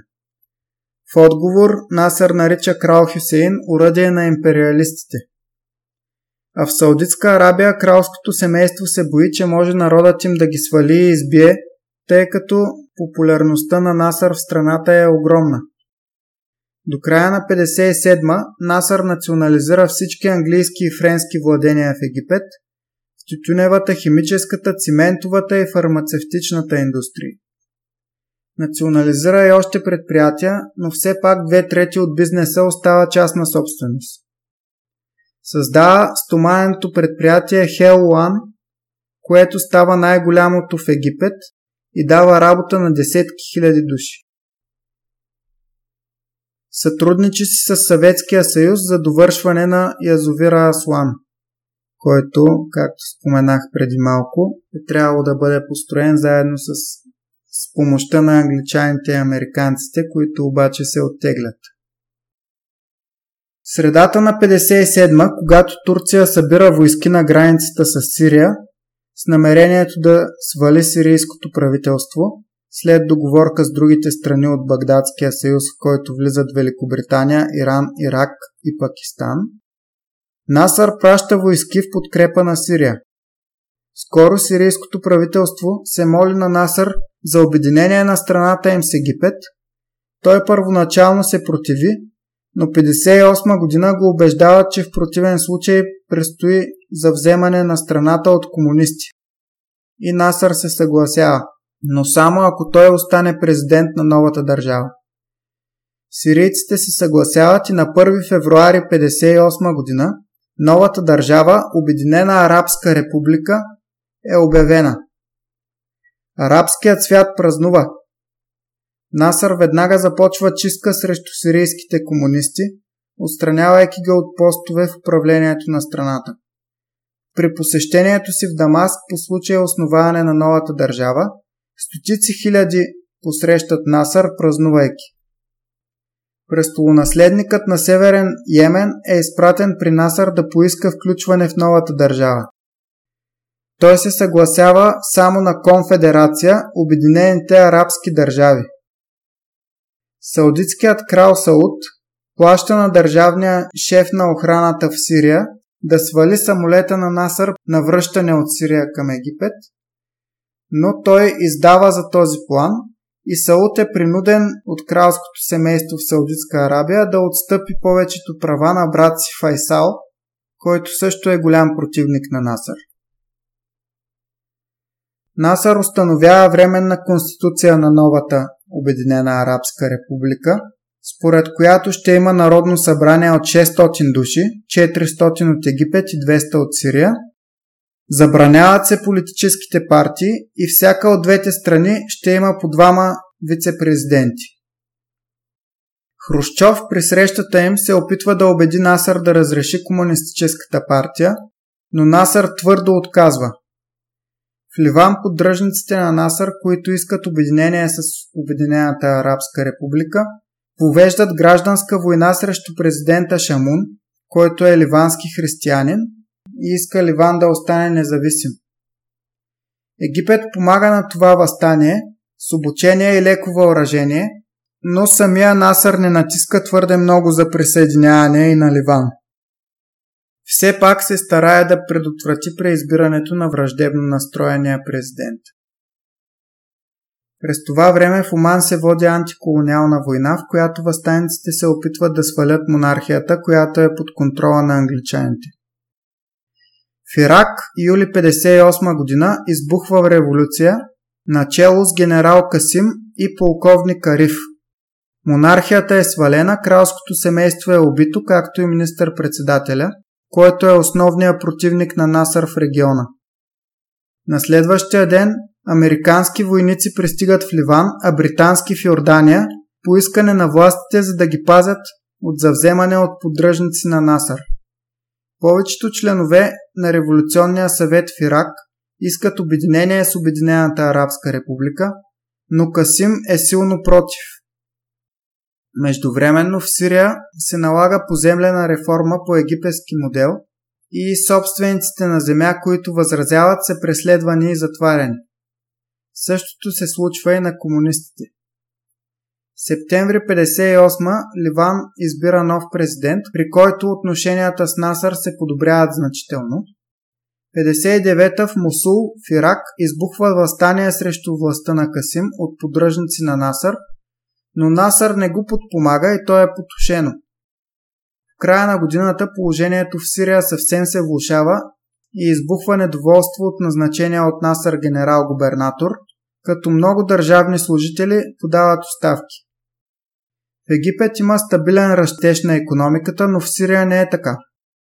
60-та година Насър национализира египетските вестници, 61-та национализира големи части от сирийската економика крайна сметка септември 61 част от сирийската войска вдига възстание в Дамаск и обявява отделяне от Обединената арабска република. Други войскови части, особено в северна Сирия, са против отделяне, а много обикновени сирийци също излизат да протестират в подкрепа на Насър. Но Насър решава да не води въоръжена борба за запазване на Обединената арабска република, тъй като това би означавало араби да убиват араби и приема разпадането на Съюза, като поема и отговорността за това. 61 година Насър, Тито от Югославия, Сукарно от Индонезия и Неро от Индия създават движението на необвързаните страни с цел мир, край на колониализма и увеличено економическо сътрудничество между развиващите си страни. В края на 50-те и началото на 60-те Насър помага и за освобождението на други страни в Африка, предоставяйки убежище за водачите на антиколониалните борби в тях, както и радиопредаватели за антиколониална пропаганда. 63-та година се създава Организацията за африканско единство. 61 Насър се опитва да направи реформи и във връзка с исляма, като налага идеите си в Ислямския университет Ал-Ахзар в Кайро, който е водещ сред сунитите. Насър се опитва по този начин да се наложи над идеологията на мисулмански братя, както и над лахабизма на Саудитска Арабия. Чрез неговите промени теорията за еволюцията започва да се изучава в училище слива религиозните и гражданските съдилища. Също така по негово настояване Ал-Азхар издава фатла, с която признава шиитите и други мусулмански малцинства, които до тогава са били смятани за еретици. 61-62 година се изострят противоречията на Насър с командващия войската Амер. Амер започва да действа все по-самостоятелно и това тревожи Насър, който се опитва да изземе командването на войската чрез политически маневри. Но Амер се противопоставя открито и Насър се отказва, боейки се от въоръжена съпротива. 62 година Насър приема нова по-социалистически настроена конституция, която включва общо достъпно здравеопазване, образование и достъпни жилища, минимална работна заплата и повече права за жените – Предвижда се и разширяване на Суетския канал. Национализират се още фирми и държавната собственост достига 51%. А партията на Насър се преименува на Арабски социалистически съюз. Ислямистите биват преследвани, като това засяга и офицери от войската. Някои сътрудници на Насър протестират срещу това, подавайки оставки. Във външната политика 62 година при уверението на Амер, че победата е сигурна, Насър замесва Египет в гражданската война в Йемен, която се проточва с години и изтегля войските си от нея 67 година, съжалявайки за намесата си. Юли 62 Алжир извоюва независимостта си от Франция, което Насър смята и за лична победа. А февруари 63 съюз от насаристи и баатисти, сваля Касим Фирак и го разстрелва. Ариф, който е насарист, става президент. Март 63-та в Сирия също такъв съюз от насаристи и баатисти сваля правителството и взема властта. Оговаря се нов арабски съюз между Египет, Сирия и Ирак, който да влезе в сила 65-та година но междувременно баатистите в Сирия правят чистка на насаристите и намерението не се осъществява.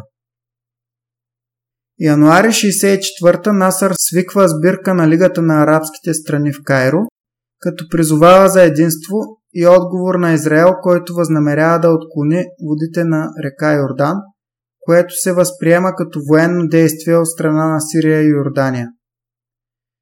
На същата среща Насър признава, че няма намерение да воюва с Египет и създава Организацията за освобождение на Палестина. По време на тази среща Насър оправя отношенията си с властите в Сирия, Марокко и Саудитска Арабия. 65-та година Насър е преизбран за президент в избори, в които е единствен кандидат. Същата година вкарва в затвора, 66-та екзекутира водача и главен идеолог на мусулмански братя. 66-та година економиката започва да се задъхва и Насър отново подпомага частния сектор, за да подобри положението. Май 67 Насър получава от Съветския съюз предупреждение за предстоящо израелско нахуване в Сирия. Неговия началник на щаба смята, че това предупреждение е неоснователно, но Амер го използва за претекст да прати войски в Синай. Йорданския крал Хюсейн предупреждава Египет за израелско-американски заговор с цел Египет да бъде въвлечен във война. Обаче Амер крие това предупреждение от Насър, докато не праща войските в Синай. Насър разчита американците да не позволят на Израел да нахуе в чужди земи, защото и американците и Съветския съюз са му дали такова уверение. На 21 май Амер кара Насър да затвори тиранските протоци, което Насър смята, че Израел ще използва като повод за война. Амер натиска силно за война с Израел и уверява Насър, че войската е подготвена. Насър се съмнява, защото Амер през годините повишава най-верните си хора, а не най-способните. Но в крайна сметка Насър поддава и на 22-23 май затваря протоците. След силен натиск от водачите на арабските страни и от населението като цяло, на 26 май Насър обявява, че целта ще бъде унищожението на Израел. На 30 май Йордания се включва на страната на Египет и Сирия. На 5 юни Израел удря египетски летища, унищожавайки много самолети. В същото време нахува и сухопътно завладява град Ел Ариш. Така започва 6-дневната война. Израел завладява полуостров Синай и ивицата Газа от Египет, западния бряг на река Йордан от Йордания, както и голандските възвишения от Сирия. Египетските войски започват изтегляне от Синай и евреите използват момента и ги нападат, причинявайки големи щети. Едва след като гарнизона в Шармал Шейх е отрязан от евреите, Насър разбира за тежкото положение. Той е бесен на Амер. Противоречиви мнения има кой е основният виновник за загубата, дали Насър или Амер, но в крайна сметка на 9 юни Насър обявява пред народа за тази загуба и подава оставка. Стотици хиляди граждани излизат в подкрепа на Насър, скандирайки, че те са неговите войни. Демонстрации в негова подкрепа има не само в Египет, а и в целия арабски свят. На следващия ден Насър оттегля оставката си, а след това уволнява Амер. В отговор Амер и верните му хора замислят преврат срещу Насър, обаче Насър научава за това и арестува Амер, който се самоубива в средата на септември. След войната Съветския съюз превъоръжава Египет и скъсва дипломатически отношения с Израел, а Насър къса дипломатически отношения с САЩ. Прията е резолюция на ООН, приканваща Израел да се изтегли от окупираните територии, но това не се случва. Едва 78 година Синай е върнат на Египет, а останалите територии до днес са на практика израелски. След като Амер умира, Насър става главно командващ на войската. 68 има протести заради малките присъди, които военния съд дава на офицерите, отговорни за загубата на 6-дневната война. Насър се опитва да успокои народа, като маха повечето военни от правителството и ги заменя с цивилни. 69-та година Насър започва така наречената война на изтощението срещу Израел – като е подпомогнат от Йордания, Организацията за освобождение на Палестина и Съветския съюз. Тя се води основно в Синай и Насър се опитва да възвърне загубените през 6-дневната война територии, но не успява. Междувременно 70-та година се засилва напрежението между Организацията за освобождение на Палестина и Йордания – но със спешна среща на Лигата на арабските държави на 27 септември 70-та Насър издейства помирение. На следващия ден след закриване на срещата, Насър получава инфаркт и умира. Над 5 милиона се стичат на погребението му, сред които всички арабски водачи без краля на Саудитска Арабия Файсал. Крал Хюсейн на Йордания и Ясер Арафат, водача на Организацията за освобождение на Палестина, плачат на погребението, а либийският водач Кадафи припада два пъти. Ануар Ел Садат, сътрудник на Насър, го наследява. Октомври 73-та той започва нова война с Израел с цел да възвърне Синайския полуостров на Египет. Едновременно Сирия под ръководството на Хафес Ал-Асад, бащата на днешния сирийски водач Башар Ал-Асад, напада при голандските възвишения. Общо взето войната е успешна за Египет, но Садат ядосва останалите арабски водачи с това, че се съгласява да преговаря пряко с Израел, нещо, което Насър категорично е отказвал, защото арабите не признават легитимността на държавата Израел. Египет е изхвърлен от Лигата на арабските държави, заради това 79-та година се подписва мирен договор между Египет и Израел, според който 82-та Синай се връща на Египет. Покрай тези събития много се подобряват египетско-американските отношения. Във вътрешен план Садат слага край на социалната политика на Насър, отваря економиката повече за частно предприемачество. Това се отразява добре на богатите и малката средна класа, но обикновените египтяни не усещат никакво подобрение и скоро хората започват да протестират. Садат прави стъпки към позволяване на останалите политически партии, но в крайна сметка се отказва. В началото на 80-те той вдига извънредното положение, в което Египет се намира от 67 година. Садат е убит от ислямисти 81 година и Хосни Мубарак, командир на военно-въздушните сили в успешната война с Израел, който всъщност при убийството на Садат е ранен, го наследява на президентския пост. Връща се извънредното положение, което продължава и до днес. Според него са забранени политическите партии, които не са получили одобрение от властите, даренията, които не са описани и уличните демонстрации. Цензурата е уредена с закон и всеки може да бъде затворен по преценка на правителството. Над 17 000 са вкарани в затвора през десетилетията управление на Мубарак по този закон, като основно те са членове на мусулмански братя. 86-та година се бунтуват за по-високо заплащане членове на паравоенните сили за сигурност, които помагат на полицията при по-напечени случаи. Налага се войската да се намеси и да ги усмири. Между 92 и 98 ислямистите от Ал-Гама Ал-Ислямия водят война с държавата, като най-известният случай е клането в Луксор от 97 когато от терористи са убити над 70 души, основно швейцарски туристи.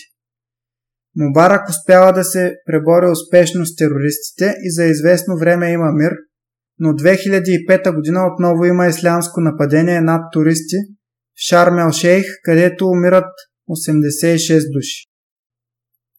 На международната сцена още в началото на президентството си Мубарак успява да възстанови връзките с Съветския съюз, след като по-рано Садат е изгонил техни специалисти.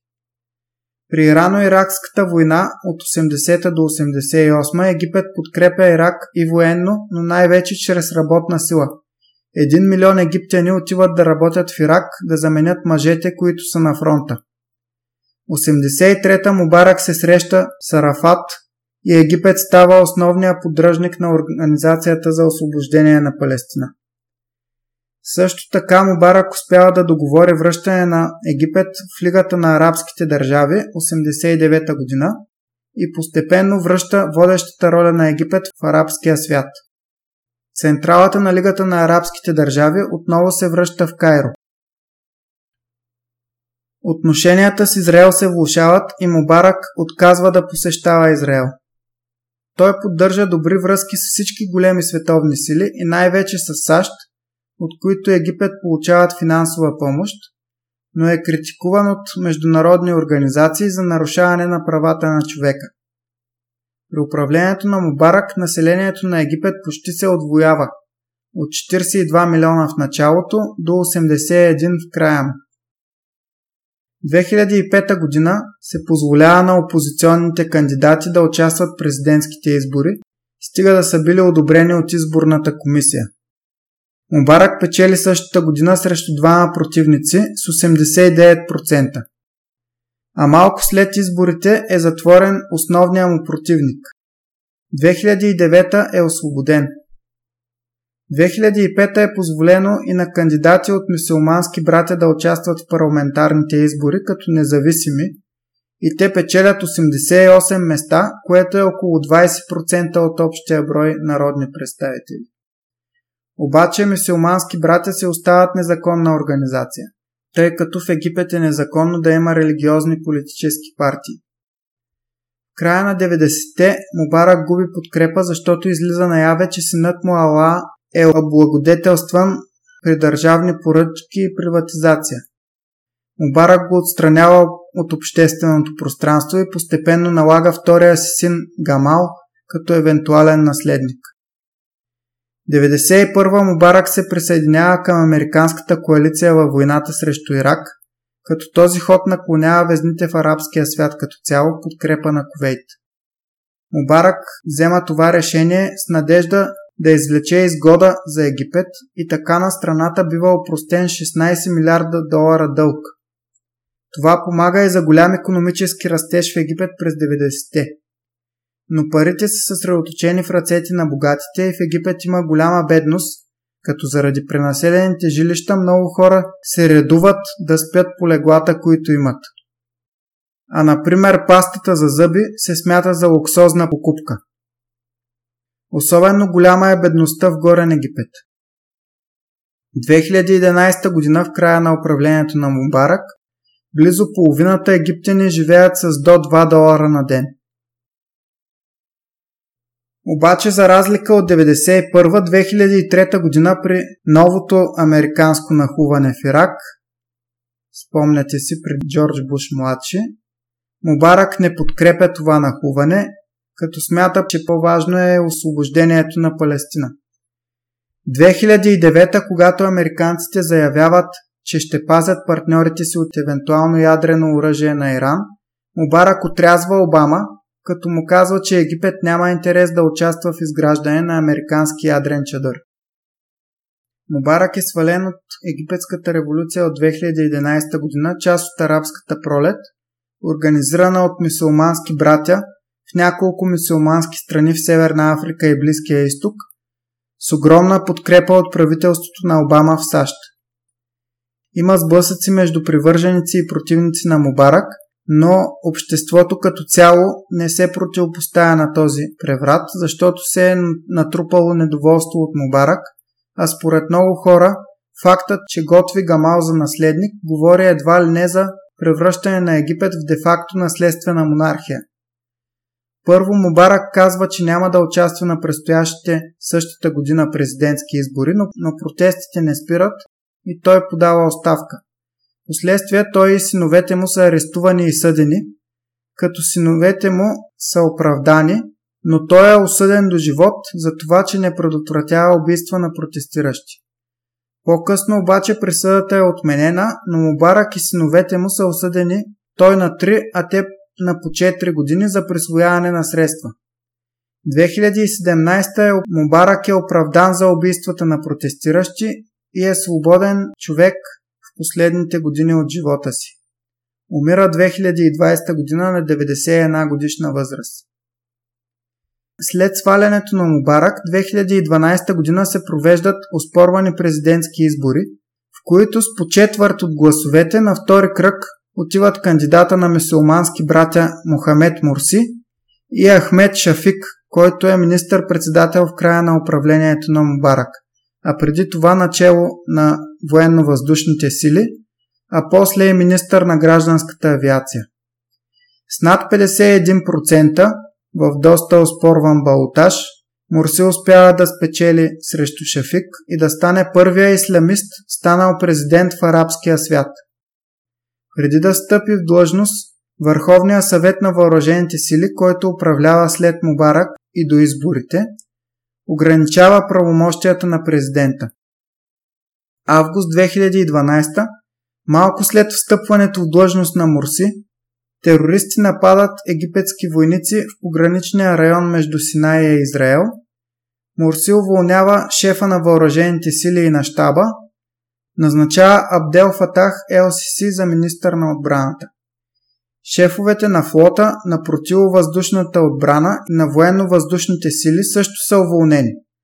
Морси се оплаква от огромните правомощия на Върховния съвет на въоръжените сили и е лесно да се види, че причината за тези уволнения е точно неговата борба за власт с войската, а не изглеждащото все повече като нарочно създаден предтекст ислямистко нападение в Синай. Освен това, Морси си присвоява и пълния контрол върху писането на нова конституция. Войската, разбира се, няма намерение да гледа как мисулмански братя узурпират десетилетната е власт и избухват протести. Морси е предизвикан в съда за тези уволнения, обвинен е, че иска да установи на ново диктатура, този път на мисулмански братя. Срещу Морси се вдигат и по-крайните от мисулмански братя ислямисти салафитите, които са финансирани от Саудитска Арабия. Морси се опитва да отстрани главния прокурор, което води до протести за и против и сблъсъци. Морси се отказва от намеренията си в крайна сметка. В края на декември 2012 Конституцията на Морси е одобрена с 64% на референдум, но при гласували само 33%. Опозицията го обвинява в измама. На 30 юни 2013 при годишнината от встъпването на Морси в длъжност избухват масови протести срещу него в Египет, като опозицията го обвинява, че иска да въведе ислямска диктатура. Възниква движението Тамарот, което твърди, че е събрало над 22 милиона подписа за оставка на Морси. Поддръжниците на Морси твърдят, че са събрали 11 милиона подписа в негова подкрепа. Войската се възползва от това положение и на 3 юли в изявление обявява края на президентството на Морси и го арестува. Председателя на Конституционния съд става временен президент и ЛСС обявява, че този ход на войската е с цел спиране на кръвопролития и че следващото египетско управление ще защитава интересите на всички египтяни, а не само на една група, както е било при Морси, и ще сложи край на разделението. След Морси са арестувани и съдени и други влиятелни членове на мисулмански братя. Морси умира по време на съдебния процес срещу него 2019 година. Декември 2013 мисулмански братя отново се обявява за терористична организация в Египет. На 18 януари 2014 е прията нова конституция. LCC печели изборите 2014 с 97% и застава на президентския пост, където е и до днес. При встъпването му в длъжност не са поканени държавните глави на Турция, Тунис и Катар, които поддържат мусулмански братя и са против него, както и на Израел. ЛСС призовава страната за здрава работа, за вдигане на економиката и дава личен пример, дарявайки половината си до сегашно богатство и половината си заплата за египетската економика. Войската като цяло дарява 140 милиона долара за египетската економика.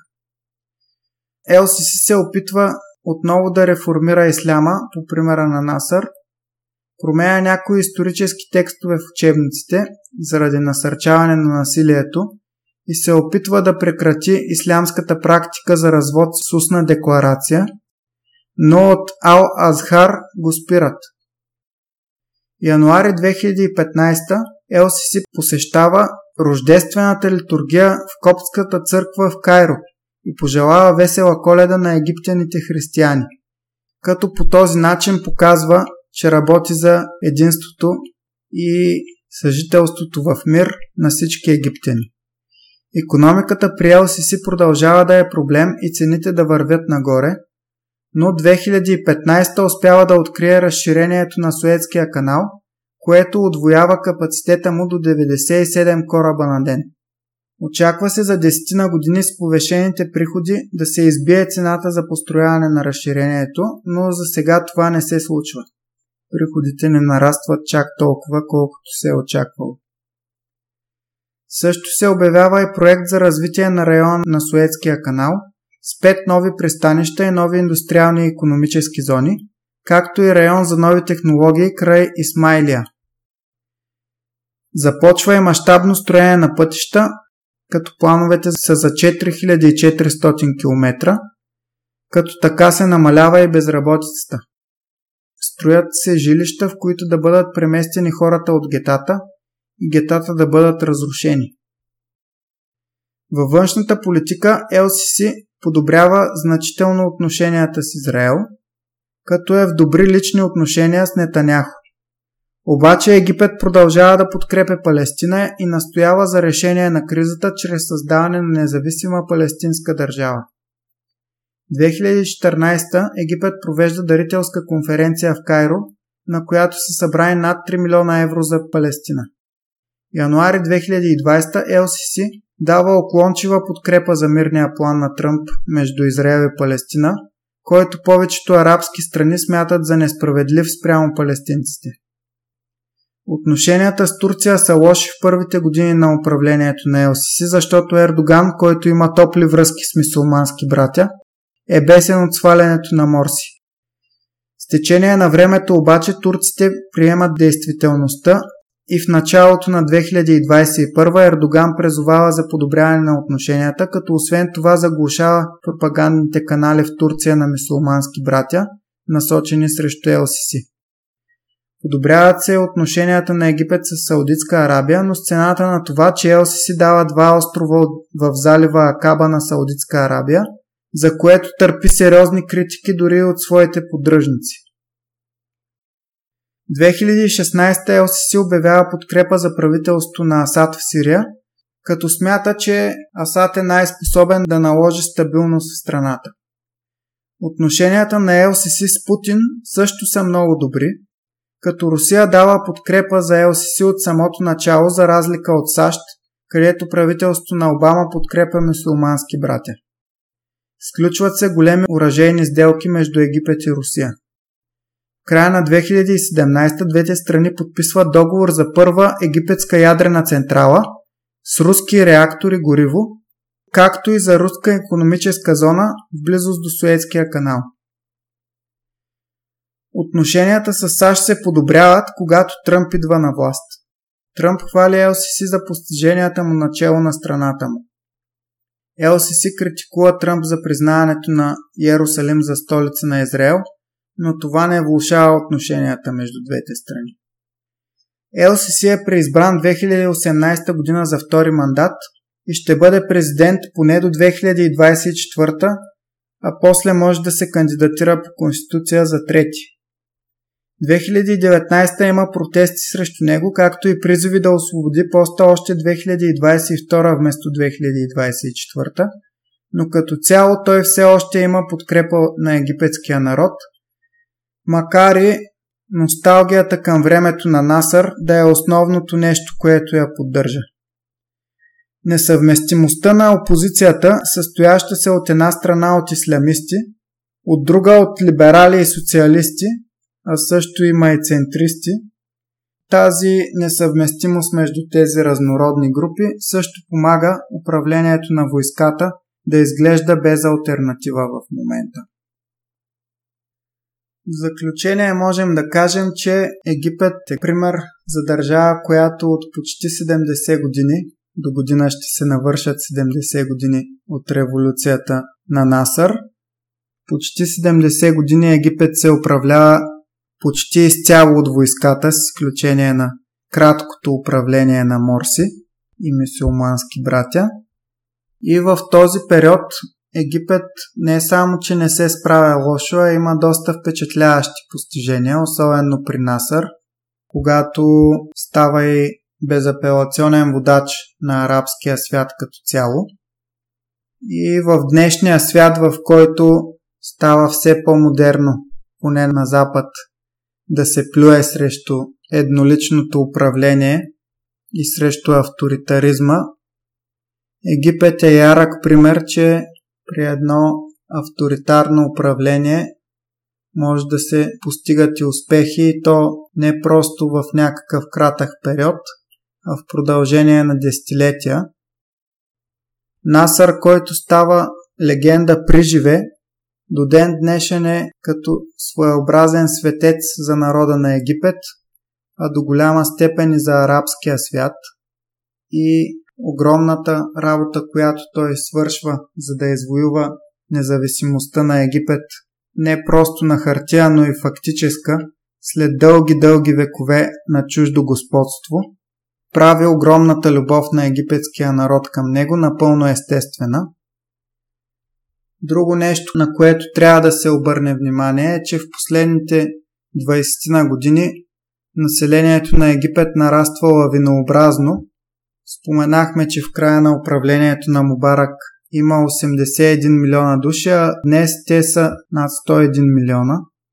А това са едва едни кратки 10 години, в които населението се е увеличило с една четвърт от до тогавашния си размер.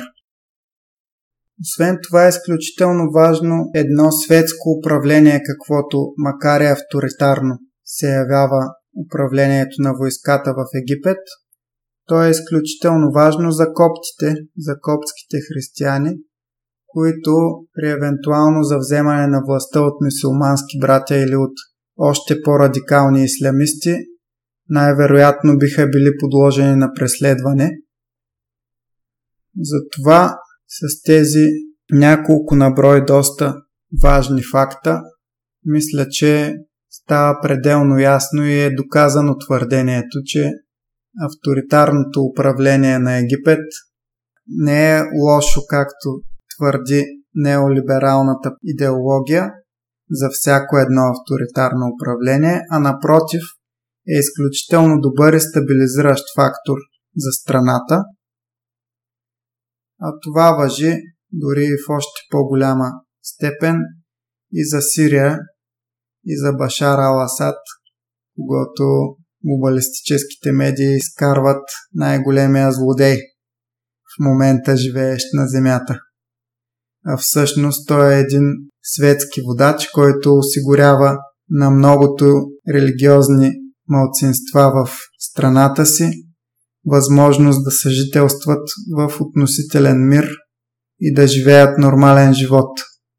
Срещу това в момента се бори целият Запад и естествено ислямистите в Саудитска Арабия и други арабски държави. И с това приключваме нашия 25 брой.